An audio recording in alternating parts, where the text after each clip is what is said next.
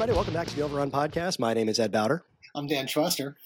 And today we are privileged to have an EMS physician from North Jersey. Mike Berkenbush is joining us today. Hi, Dr. Berkenbush. How's it going? Ed? How are you? Not too bad. Uh, so, in our quest to uh, try and solve some of the problems with EMS education, we brought Dr. Berkenbush on today because uh, last year at the National Conference of EMS, he did a talk differentiating different chest pains um, for STEMI versus non STEMI.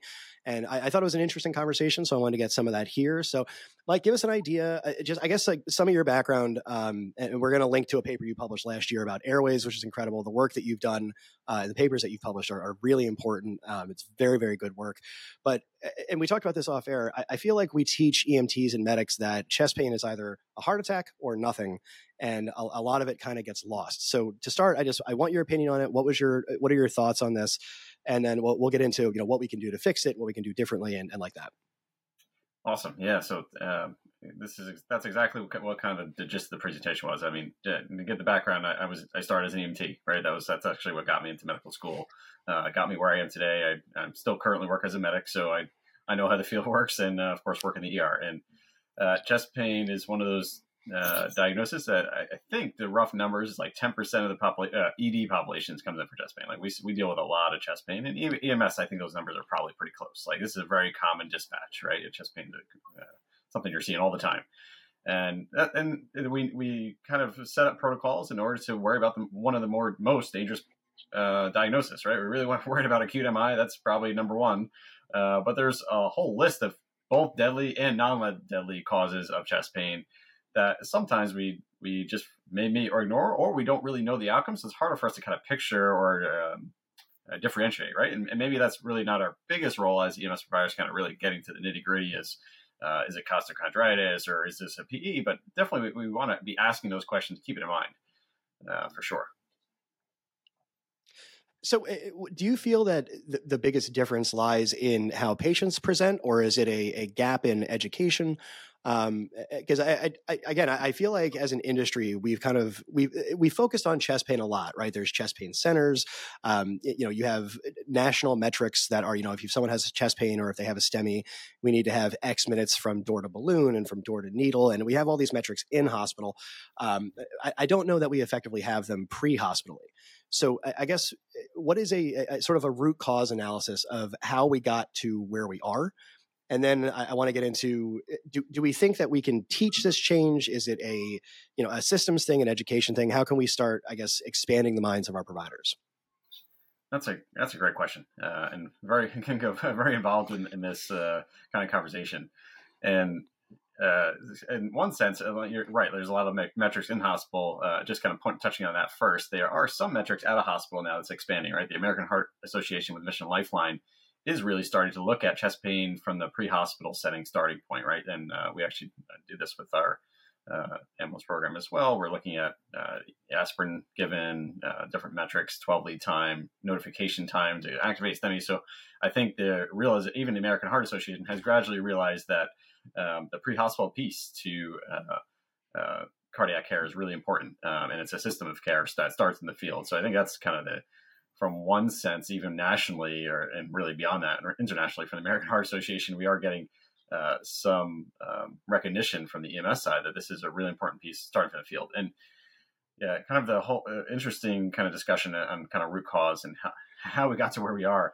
Um, just looking at how EMS education works, right? We're kind of starting, uh, and, it, and, it, kind of makes sense, right? It's all kind of building blocks. We're focused on certain target diagnoses, and, and MIs are, are important one because we know there's a time sensitive intervention. The same goes for stroke, uh, really along the same lines, even cardiac arrest, right? These are, these are things where we know there's a time sensitive outcome. So it's a, a, really heavy focus. And in one sense, by focusing so heavily on uh, those these time sensitive things, which we have to do, we just by probably unintentionally uh, are maybe neglecting a few of the, uh, or in this case, a large per- percentage of these chest pain patients don't have cardiac disease at all. Right? We can you can right. I think it's also less than ten percent of chest pain patients will have uh, card- actual cardiac disease. So we're uh, we're in one sense skewing the education to the 10% and not really discussing the 90% of those chest pain patients, um, which is understandable, right? Because we really got to target those. But uh, I think you're exactly right. It kind of, um, from an education standpoint, hyper focused uh, for a good cause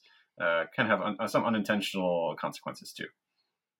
I, it almost feels like eh, during the education side where you know all chest pain I, I, feel like for a lot of especially for bls providers we yeah. we focus on the worst thing uh, with the idea being don't think just think that it's worst case scenario you know and and just they could be having a heart attack and that's kind of where we stop we're like you don't know enough to differentiate from you know anginal chest pain from an actual mi so assume everything is an mi and go to the hospital and I feel like that's done a lot in EMS education. And, and Danny, step in on this too, eh, because I we kind of do it with altered mental status too, right? Like if it's mm-hmm. if they're mm-hmm. altered, they're, they probably are having a stroke. If they're having difficulty breathing, it's probably COPD. And I, am not convinced that casting that wide of a net is is an effective way to teach or even an effective way to practice. What do you think, Dan?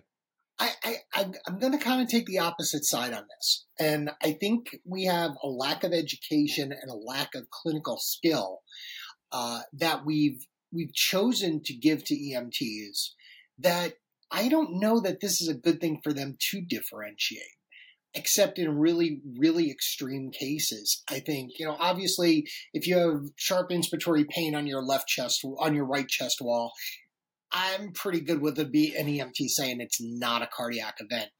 Um, on the other hand, some of these things are so vague and we miss so many things. There was a recent paper that just came out that just showed EMS was missing a lot of stroke diagnosis, a lot of things that we focus on. I guess I guess the question that I would have is how can we do this and make them better and not see a drop off in quality? And, and Mike, I, I, think that's probably the, the bigger question that we're we're kind of getting at uh, here is, you know, if I'm an EMT, right, I'm going into a patient with chest pain I, obviously I'm not, and you know, we have to be careful not to say that we're because we're not diagnosing, right? We're just taking just taking our field impression. Um, right. what, what what are some steps that EMTs can take to kind of, I guess, guide them a little bit more toward I'm I'm worried that this is a STEMI, so it's going to need you know a paramedic unit, more interventions. I have to go to a specialty center, versus you know I, I, can take this patient to my community hospital because of some of these presentations. Of course, nothing we're saying is a diaspora. There's you know your system is your system. Follow your protocols and all the other legal things that we have to say before we get in the conversation. right. No, exactly. I think Dan's point is well taken, and, and that uh, when it comes to life-threatening diagnosis, we cast a wide net, and we always want the air on the side of caution. And, and to be honest, we do the same thing in the emergency room all the time. Like someone comes in for chest pain, even though my suspicion is really low that it's cardiac, am I still going to do an EKG? Oh, you 100% of the time, right? Am I still going to probably order troponin in certain cases? Absolutely, right? So, and it's almost the same. We deal with the same issue, but I think the key, uh, I guess, my key thought process on this is exactly what you're getting at, uh, the field impression. So just because someone says they have chest pain, don't stop asking questions. Really try to narrow down a little bit more. Are they having a cough and then have the chest pain? Right? Is this pneumonia? Uh, and you can you can absolutely make a field impression uh, with some of the. There's really uh, harrowing down on uh, your assessment skills. I think that's to me the important piece. Like. Uh, in the end, are you, may you still need ALS for whatever the reason is, and uh, are you still going to, depending on the scenario, maybe so if you're not sure. And when there's any doubt in your mind, right, you're always going to err on the side of caution. Uh, but if they said they had chest pain and then you palpate their abdomen, their pain's in the right upper quadrant, and then things start after eating a meal, you might think, wait a second here, this doesn't sound like a heart attack. what could that be from? and, I, and that's, I, I, think that's something that, that we encounter a lot. And, you know, anecdotally, Dan and I have talked plenty of times. How many patients do you get that have abdominal pain that is mistaken as, you know, like xiphoid chest pain? Yeah. You know, where it's, it's like, okay, but that, that's literally where your stomach sits. So it's probably something else. And I, I, again, I, I, worry how much of the the protocols and the teaching is, you know, you're only as good as the lowest common denominator, mm. right? So, but I, I, I feel like teaching like that sort of dumbs down the rest of education, where it's, you know, if okay, if this is the lowest common denominator, then it's chest pain equals MI, off you go. And That's the classic catch twenty two two of what we're doing. I mean, right. we we we want people to be clinicians. We want them to understand things. On the other hand, we give them a limited knowledge base, and we expect them to make a call like that. Like, I, you know, is it a stroke? Is it bells? I, you know what? I've messed that up myself. Um, you know, is it chest pain? Is it cardiac? Is it something else? Is it a female? Is there what other confounders are going on here? I mean, I, I don't. I think we'd have to overhaul the entire system which is probably what we need to do overall anyway. Um, But Mike, eh, go through. I guess go through some of the physiological differences, right? Because we know that men and women present differently. Um, it's something that we talk about a lot in class. But you know, for eh, for the uninitiated or for people who have sort of forgotten, give, give me some of like some of your points, like your bigger points, where this is a classic abnormal presentation or this is a classic mimic that like I, I, want people to be able to take home something where they're like, oh, I heard it, I heard this on the show. This is a common mimic of an MI, but it's usually benign. Gotcha. Okay. Yeah, a couple, a couple of them um, that I can uh, talk about offhand. Uh, one kind of more interesting one is pericarditis, uh, which is maybe a tough one to catch uh, catch up on, but more often we actually did see this some, some degree post the COVID vaccines and so forth. Um, but just can come out of nowhere. People having maybe they present with palpitations, some chest pain. Uh, but interestingly, uh, the pain gets worse when they're laying down and their pericardium's kind of irritated as laying against the chest wall versus when they sit up and saying more freely and less pain. Uh, so kind of positional. And a lot often, often more younger, let's say younger males per se. Not that can happen in older population too. Uh, but just kind of if you see in a pup, in someone who doesn't really fit for ACS, uh, sometimes also pleuritic pain with that. Um, so kind of well, interesting. also with, with something like pericarditis too, they might have they might have an infectious process before that. So, you know, exactly. the, the, story might be, oh well, I had a cold for a couple days, and now I have this. You know, we we might mistakenly think that it's you know like costochondritis, like it's a cough, but you know, even something like that, we're like, all right, lie down for a second. Does it get worse? Great. Now we kind of have a better idea of what it is because usually MIs aren't positional. Right. Exactly. Um, and it's kind of interesting. I just had a uh, well, kind of a great case of someone who uh, well, ended up not being pericarditis. At least, well, we're not sure exactly. Uh, maybe idiopathic pericarditis who had like flu-like symptoms a couple days before and showed up actually as unresponsive um, and hypotensive, and turned out they had a tamponade from pericardial effusion, maybe due to idiopathic pericarditis. So, so really interesting how that uh, that really uh, swung obviously to the, the severe end too. Um, and that's, I think, the other thing. To, I mean, yes, there's the the mimics, and then there's the other dangerous causes of cardiac chest pain that, uh, like aortic uh, aortic dissection. Uh, that's a tough one. Uh, I'll be honest. Uh, I, I mean, there's a couple things to, to think out, uh, think about. Like if they're saying tearing chest pain right to the back, that's kind of the first, like maybe usual descriptor, right? right? Um, but still can be hard. There can be atypical presentation, especially if people are older, not feeling the same things the same way. Um, I've had some really interesting presentations there. Someone complained of stomach pain. And it was a dissection all the way from the top of the arch, and you're like, how, how come they're not having chest pain? What's going on here? Just your stomach? Um, you sure? exactly. Uh, so that that's a tough one. Uh, but if there, if you kind of get that tearing sensation, someone probably has a history of hypertension, uh, unequal blood pressures, and look sick. That whole sick not sick situation definitely one to keep in mind, and not just assume uh, that they're um, just and this is the other problem, right, with the chest pain protocols. If you if you were doing your assessment, like, wait, this person just doesn't look well. Maybe maybe it's in my, but some maybe it could be dissection. Why don't we just check pulses both sides? That's an easy thing to do. Blood pressures both sides.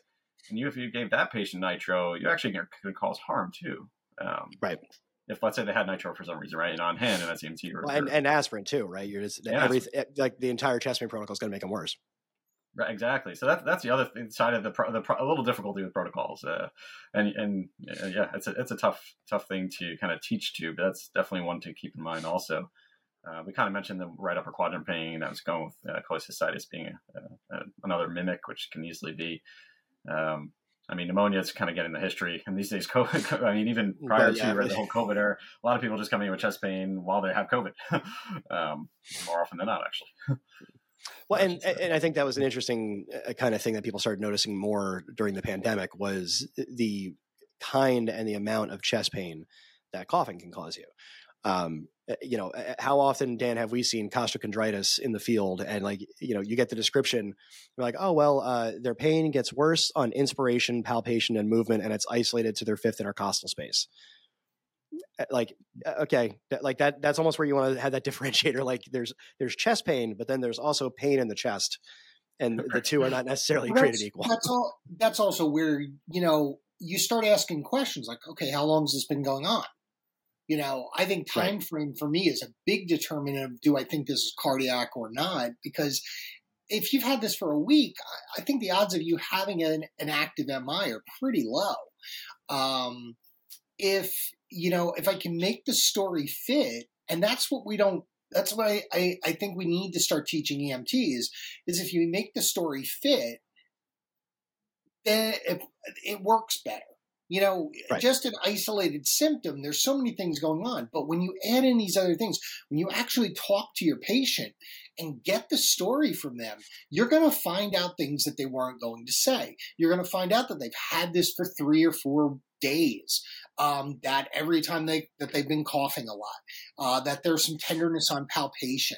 That doesn't sound cardiac. On the other right. hand, you get that little old lady that just doesn't feel right and she's tired and she doesn't know why and she usually does everything at home. That's the one I want to sit down and get the 12 lead and I want to do more of a, a an evaluation to kind of rule out some things. But asking questions and talking to your patients is so important and something we really don't teach well. That's awesome, Dan. I mean, you pretty much, in my mind, hit the nail on the head. And um, kind of the, the whole assessment piece is so so critical uh, to come and then integrating that information that you're getting from the patient and, and then kind of coming up with their field impression is such a critical piece of education um, and it's really not easy to teach like how to talk to somebody and how to gather the information without also skewing your information right what by not right. first not asking leading questions. Like, oh, you're not having chest pain, right? Like that's not the way you ask it. You say, are yep. you having chest discomfort? Because then they'll say, oh no, I'm not having pain. I'm having just that's not pain. That's a pressure. That's a discomfort. Right. You have yeah. to be so careful on just or, or, describing the types of pain. That describing exactly. the types of pain is something as a as a principal question. If you ask the right. question, if you ask the patient like, what kind of pain are you having, and they don't understand the question, it's fine to clear to clarify. But if you ask, like, would you say that your pain is burning, crushing, stabbing, uh, you know, tearing? Like, the, given those options, the patient is going. You've conditioned them to to answer the question, and a lot of times patients will think that there's a right answer. So right. you'll, you know, is is your pain a certain type of something? And a patient might say, well, I mean, I guess it's tearing, but you leading them in that question is now taking you down a diagnosis path that is just incorrect yeah. you know eh, ba- based off of our own biases and i think that that that we have to watch out for confirmation bias as well where yeah. you know you walk up and you're like i think you're a heart attack so i'm going to make sure that everything fits heart attack you know eh, like a, a, that, until proven different thing but taken to the wrong end and that's one of the things we've got to teach the open-ended question the classic what's bothering you today you know right. how long has this been going on what does it feel like to you you know, and let them explain. And again, good point you made with using pain over discomfort or, you know, not feeling well because they don't qualify as pain. Men don't qualify as pain. Right. Yeah, yeah I think the open ended is a, uh, the open ended uh, point is, is great. Like you're, we're already skewed by dispatch and I got the same, like EMS or ER, like you're, you're skewed by what your chief complaint is. Uh, Right. And instead of saying, "How's your chest pain today?" like exactly what you said, what's going on today? And sometimes you're led down a completely different path and you just let the patient kind of explain why, what the, what actually symptom brought this on and not just what the dispatcher, what somehow the dispatcher got from ProQA. Uh, which can be vastly different, as we know. Uh, sure. Uh, I mean, anyone doing EMS knows that. Uh, so just kind of, like you said, just getting some open ended, you let them talk, and then you got to kind of hone down that uh, in a, a non biased fashion um, and yep. sometimes you're not going to come come up with an answer, right? I, there's some days you just I don't know which one it is, but at least get a kind of risk your risk in mind. Is this? Yep. Is, there's still risk here for an MI, then we're going to treat as such, and that's okay, absolutely. And it's uh, it's perfectly might, fine that. Sorry, go ahead. No, yeah, or it could be the contrary. Where like I have a like all this information is really pointing away from my MI completely, and this is clearly like I don't know, um, pancreatitis or something. Right. right. Like they're alcoholic and they're drinking. You know, yeah. There's so many different ways to look at it. Yeah, I, have done I, that to patients too in the back of the truck. I'll sit there and go, look, honestly, I don't think you're having a heart attack. However, that's the most dangerous thing that it can be. And I'm going to treat you for that because I want to make sure you're safe. Exactly. Yeah. And when the doctor tells you it's something different, I just don't want you to think I'm an idiot. I'm just protecting you. Exactly. I think right, that's, that's an EMS. That's what we should do. Exactly. And I think that's a great, great way to actually, that's a great conversation to have with a patient. Like, we're not really sure, or, or like, this is what we kind of think is going on, but to be safe, here's what we're going to do. And that's a great way to explain it. And that's also doesn't set us for a failure in the ER where they thought, or they, because they do get important perspectives from EMS. And sometimes we don't really get to appreciate this. But what, what you say to them does have an impact on how they expect their care to be down the road. Um, and I've had that numerous times where it's like, well, the EMT said on scene that maybe it was this, or the paramedic said this, and so it can be skewed sometimes in wrong directions uh, or right directions, right? It can be, it can go both ways, and and that does play a role on what they're anticipating down the line. Um, so that definitely is meaningful. And I think the honesty with your patients is an important thing that's missed too. I mean, I've I've told patients like it, it looks like you're having a heart attack. So yeah. this is what's happening when we get to the hospital. There's going to be a bunch of people who are going to ask you all the same questions. They're all very excited to see you, and there's going to be a whole bunch of other stuff that's going to happen.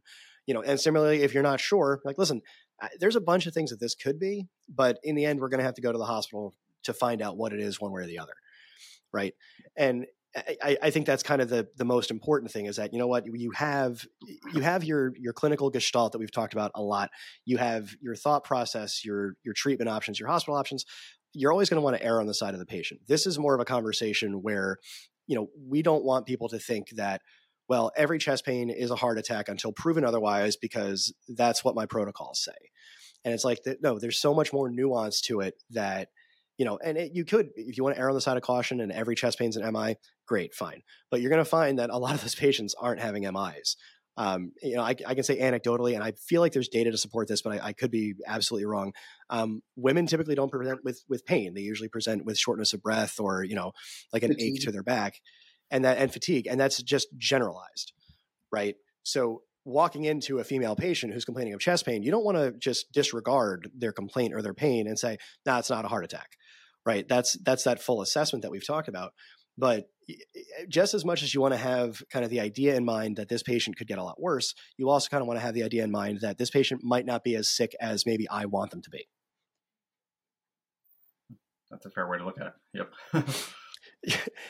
so, uh, and just so one of the things that has has kind of and this is just a, a, fun question before we wrap up mike do you feel i have two two things that uh, uh happen in the field and I, I, just want your opinion on them um, for point of care troponin I want to know if you think that there's a value to paramedics or EMS in general doing point of care troponin.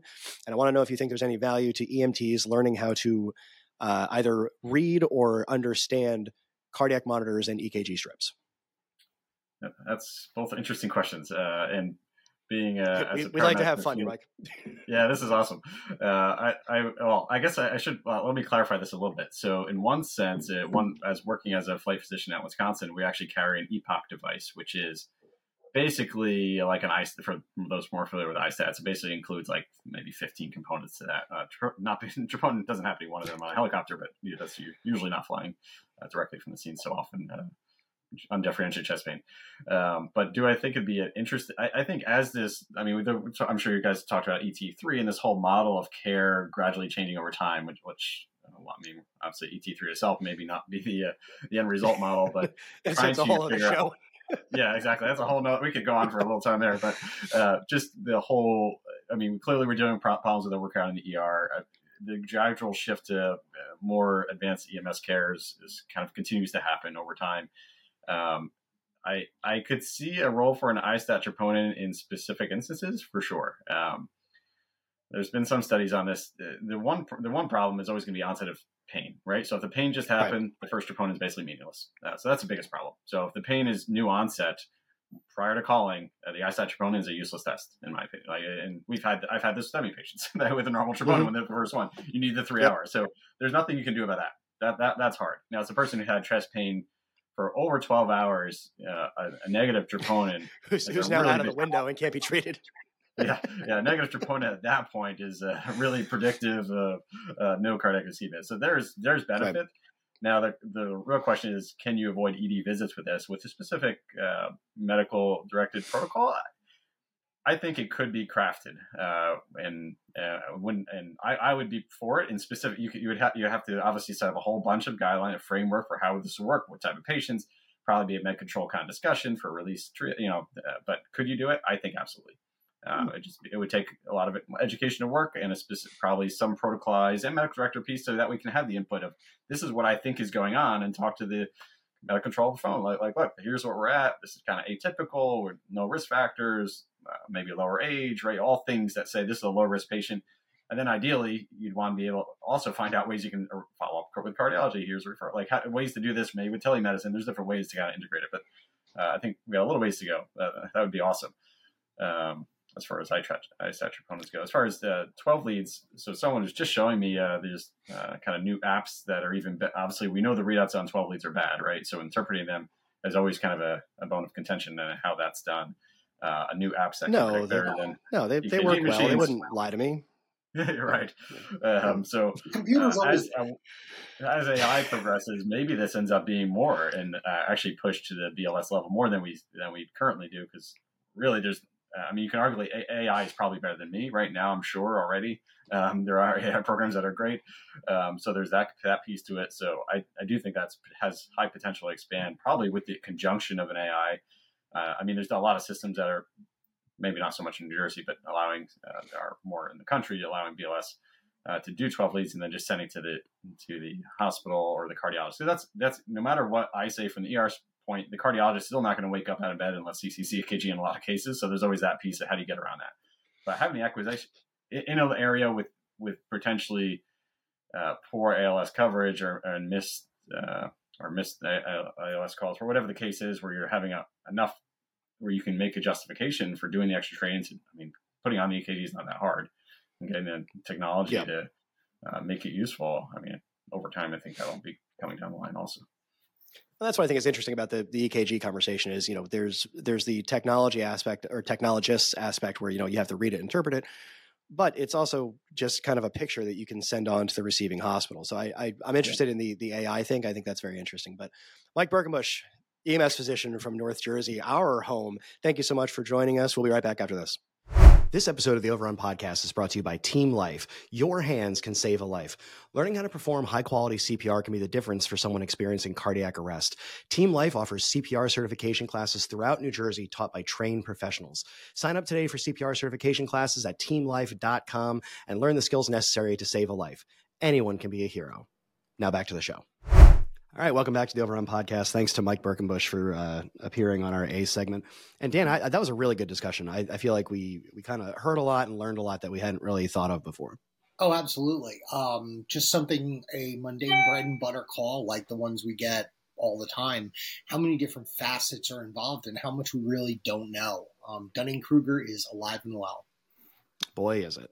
And it, i think that one of the things that we want one of the reasons we wanted to get him on the show is you know we're dispatched to chest pain a lot. Like it, it's you know altered mental status chest pain it, it, feels like kind of automatic. And generally speaking it feels like the i guess the thought the the ethos is that any chest pain could be a really serious mi and thus we should send you know send everybody send the medics send sure. bls and I, I, at a fundamental level, I understand uh, sort of the, the, onus behind that, but I almost wonder if that's where our problems with over triaging start. Is you know if we start in the classroom and say you should just as an EMT you should just assume that every chest pain is a heart attack. I, I understand why we teach that.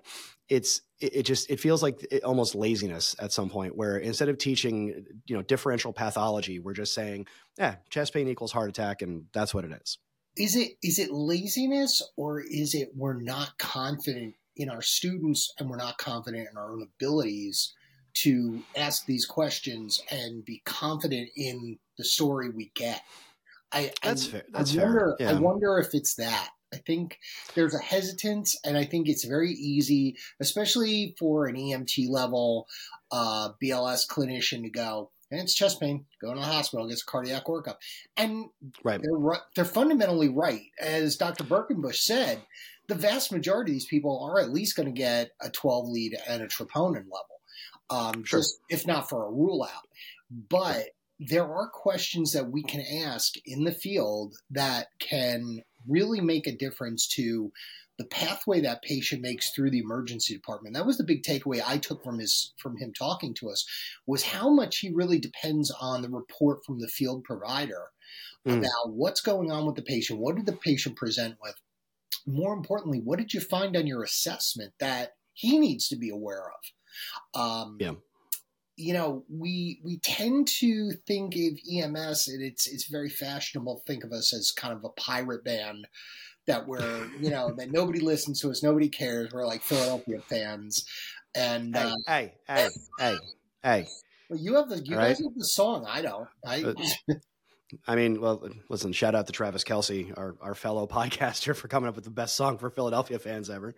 Um, but but getting back to it, Jason Kelce, Jason Kelce, not Travis Kelce. Jason, got, it's, it's Jason Travis Kelce. Taylor's yeah. boyfriend. Oh, um, uh, so, yeah, can't imagine how I confused the two of them.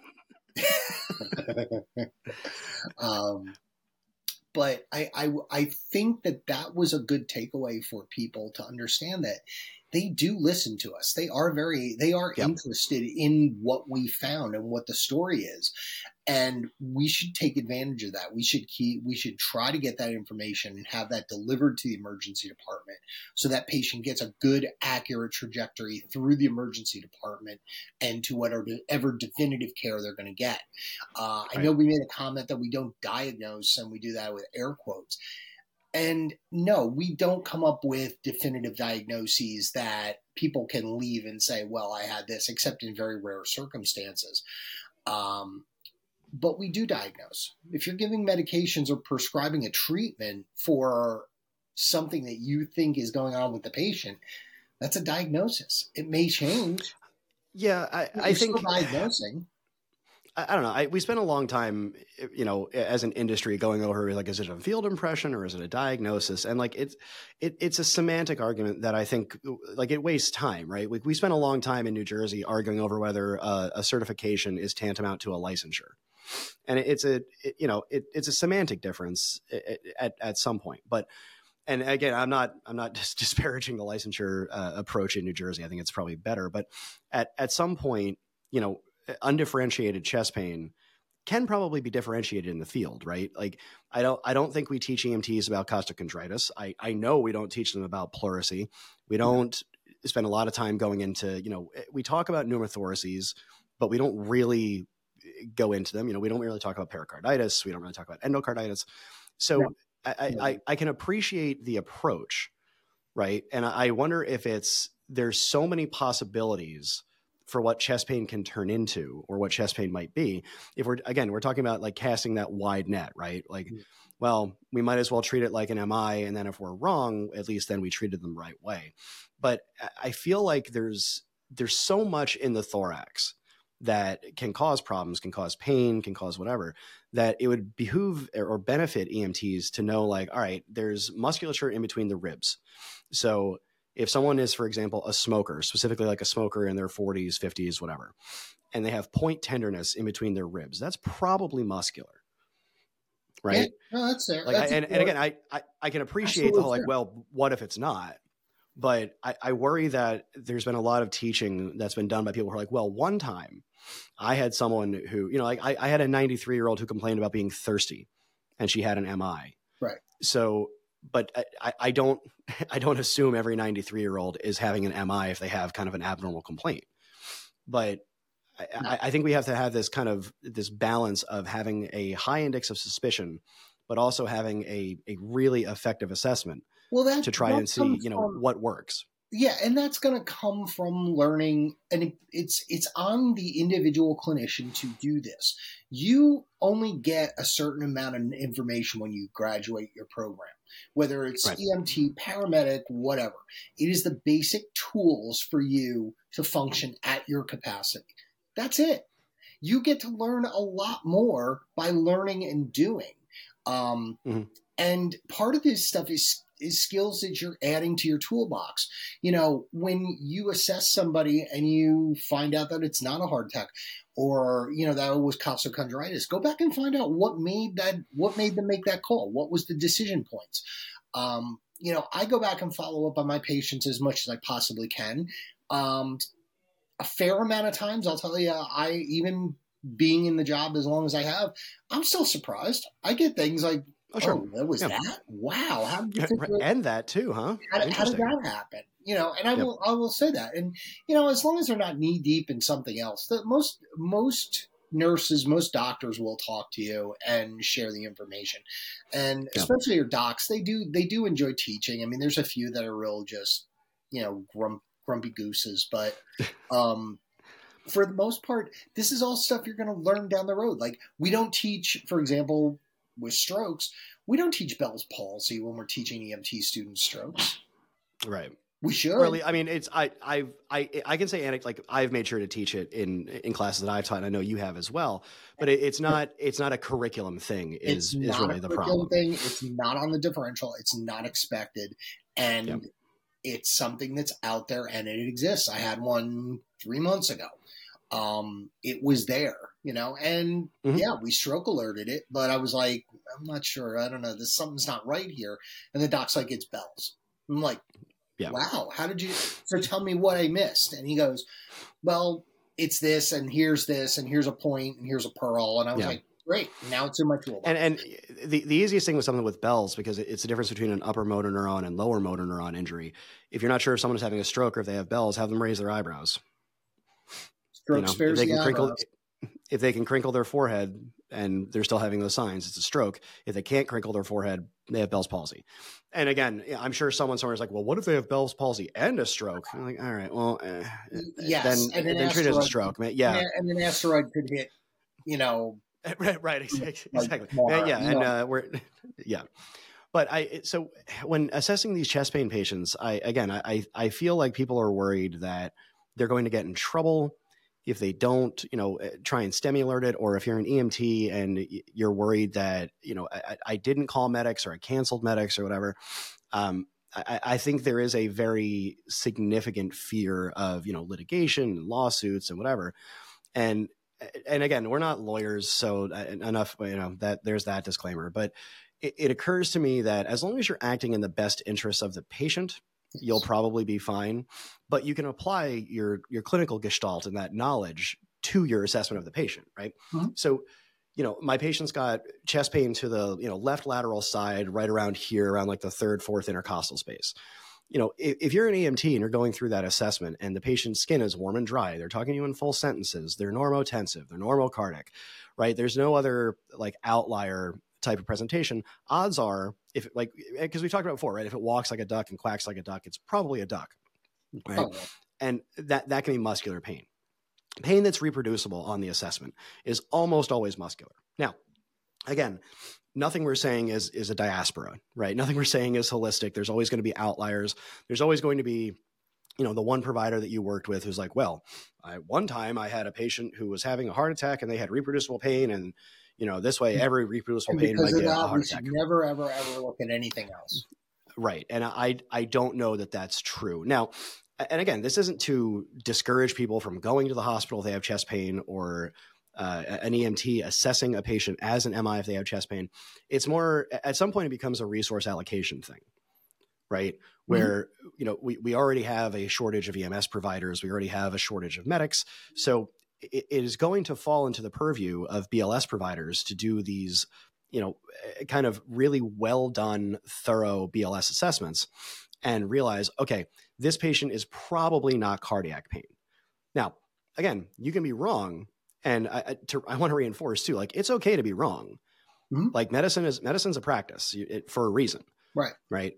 But in that type of setting, uh, you know, you don't necessarily have to worry about, you know, your job security or being so worried about getting a chart kickback, which again, I, I think as a culture, we're kind of, we kind of make uh, chart QA tantamount to discipline, which is, is not the case in a lot of places. I think we worry but, about a lot of things in this job that we probably shouldn't.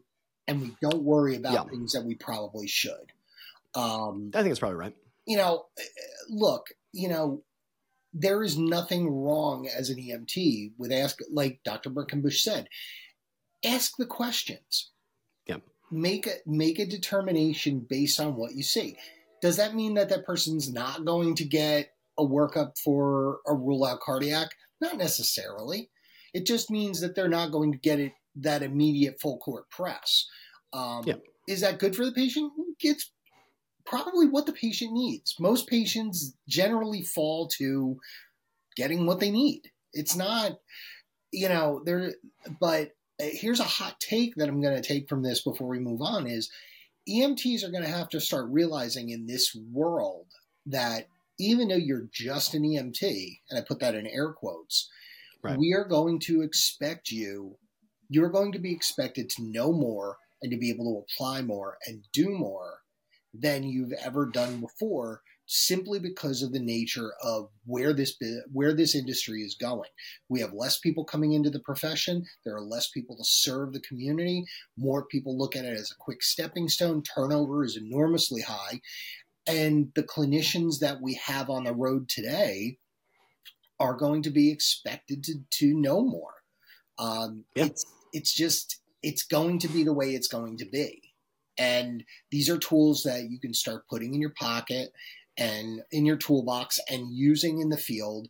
And for the vast majority of people, you're going to be doing better care for your patients.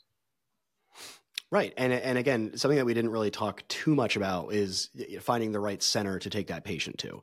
That's so you know if and, and if you future, have a cardiac center that's near you, correct. that's something that you need to consider. And the future of that that's that's where the future is going. Let's be honest, and sure. that's what the the future is going to be, and that's where you're going to make these determinations that maybe you will not have an ALS provider available for you for this call maybe that warrants taking the person to the cardiac center because you've got a suspicion over the over the yeah. community hospital that doesn't have PCI or have cardiac surgery. Uh, those are going to be the determinations you're going to have to make. And how are you going to do that? Clinical skills, your clinical exam, your gestalt right. that you're going to apply and say, what am I really seeing here? What's behind it? What could it be? And uh, you know, I, we talked about getting to know the, the staff and like that, and there is a reality that the the more you know the staff at your receiving facility, the more you interface with them, the better you get to know them, the more the staff is going to understand how you treat people and how you respond to things. There's an unfortunate reality that knowing the staff is going to make the patient get treated better simply because you personally know the staff, as opposed to walking into a strange hospital but again that's where you have to kind of eh, not necessarily be forceful but you have to say like listen i have a patient who's sick. I don't know what's wrong with them and they need to be fixed right? Mm-hmm. they need to be treated. So there, there, there are some variables within the hospital that are kind of tough to get around. But let's get into our final thoughts for this uh, because we've been talking about doing this episode for a while. So your final thoughts danny on chest pain for the bls provider. Uh, it's it's something that you need to learn about. It's something that we need to put a lot more effort into looking at the differentials. Um, not every chest pain is cardiac. Uh, not every cardiac is chest pain. Um, it's it's comes down to you as a clinician seeing your patient, putting hands on them, asking the questions, getting a good history, and applying that, applying what you know to that to come up with a be- with a decision that's the best for the patient. And if you do that, you might make mistakes down the road, but you're not going to be held as someone who didn't do the right thing. Yeah, I, I think that's right. I, again, as long as you're acting in the best interest of the patient, there's really not a lot to be worried about. But I do think taking that that five or ten minutes during your assessment, right? And okay when did this this chest pain start right? Did it start acutely? Has it been going on for a while. Does anything make it better or worse? And trying to figure out where the actual you know the, the nidus of that pain is whatever the causative factor of that pain is. And an important question that i don't know that we ask enough is you know and this is all stuff that goes back to the sample history that you get in emt school right? You know the last thing what were you doing before this started? Mm-hmm. and uh, there's there's concerns in what you were doing before this started. So let's say you have someone who is lifting right are eh, eh, the pain that you're having in your chest did it start like right after you bench pressed 240 pounds you know three sets of 12 right. or you know or were you were you sitting at home where it's more of like an unstable angina type of presentation where the patient was just sitting comfortably and then suddenly the pain started? Because those are two very different patient presentations. Right right? And they're, they're the two first very. one, I'm I'm not really interested. The second one, I'm a little bit interested. Yeah, and and the first one, you know, it's entirely possible that you can, you know, throw a clot and have an MI while you're lifting weights. There's nothing to say that that doesn't sure. happen. But again, looking at the entirety of the but I'm not looking the, at the, a healthy weightlifter who had no history yeah. prior to that, felt a sharp pain when he was exercising, and on movement he has a problem. I'm not looking at as cardiac. Right, and it's and the the story makes sense, right? He didn't have any pain. He lifted in a group that specifically targeted his chest muscles. Now he's got chest pain, right? That that that all adds up. When a patient is telling you a story, or like, well, I was sitting here and I was watching, you know, cartoons or whatever, and then I started developing chest pain. There's no explanation for the for that chest pain. more. Right? One of the things I really like too is the associated symptoms because I think yeah. to me that just does a red. That's just a red flag. Um, if somebody gets the chest discomfort, and you know, I use discomfort instead of pain because a lot of people go, "Well, it doesn't hurt; it's just pressure." You know? Yeah. Um, but if they got nauseous, if they got sweaty, if they got sick to their stomach, uh, yep. if they got dizzy, if they felt like something wasn't right, if they just got a really bad feeling when this happened, that's got my attention. Those associated yeah. acute onset of general not feeling well is is always something that is kind bad, of a, a red flag for me. until proven otherwise. Now, yeah. no, I, I, think that's right. Am I put am I putting a twelve lead on both patients? Probably. Yeah. I mean, but again, the, but the, again, the need that, the that need for a twelve lead doesn't necessarily denote you know the right. need for a twelve lead doesn't necessarily denote the need for a medic unit. Right, but, but I, I, do understand the differentiation. Right, but you know if I'm there and that's in my scope of practice, the guy who's getting weightlifted, the weightlifter, I'm still going to do one because if it comes up normal, it's more evidence that tells me I'm on the right path. Yeah, that's probably true. But again, from the BLS level, if you can't from a BLS a 12 level, lead, you can't do it. I think yeah. you can still make that call very pretty confidently. And I, so the biggest thing is that we have to look for is just, you know, do the proper assessment, find out the story, figure out what happened with the patient. Chest pain is something that is, it's our bread and butter. It's one of the things that we deal with all the time. And it's very important that you're able to assess these patients properly. If you're concerned about their heart, you want to see what the heart looks like. Is the heart beating too fast? Is there too much pressure on the heart as reflected by the blood pressure? You have to know what the actual muscle of the heart is doing. And if the muscle of the heart shows that it's fine, normotensive, normocardic, then maybe you go down a different uh, treatment algorithm. But there are a lot of things that we need to take into consideration. So thank you all for listening to this episode. For the overrun, my name is Ed Bowder. I'm Dan Schwester. And make sure to subscribe and follow us on YouTube, which is where we're doing all of our shows now. And we will talk to you next time. See you later.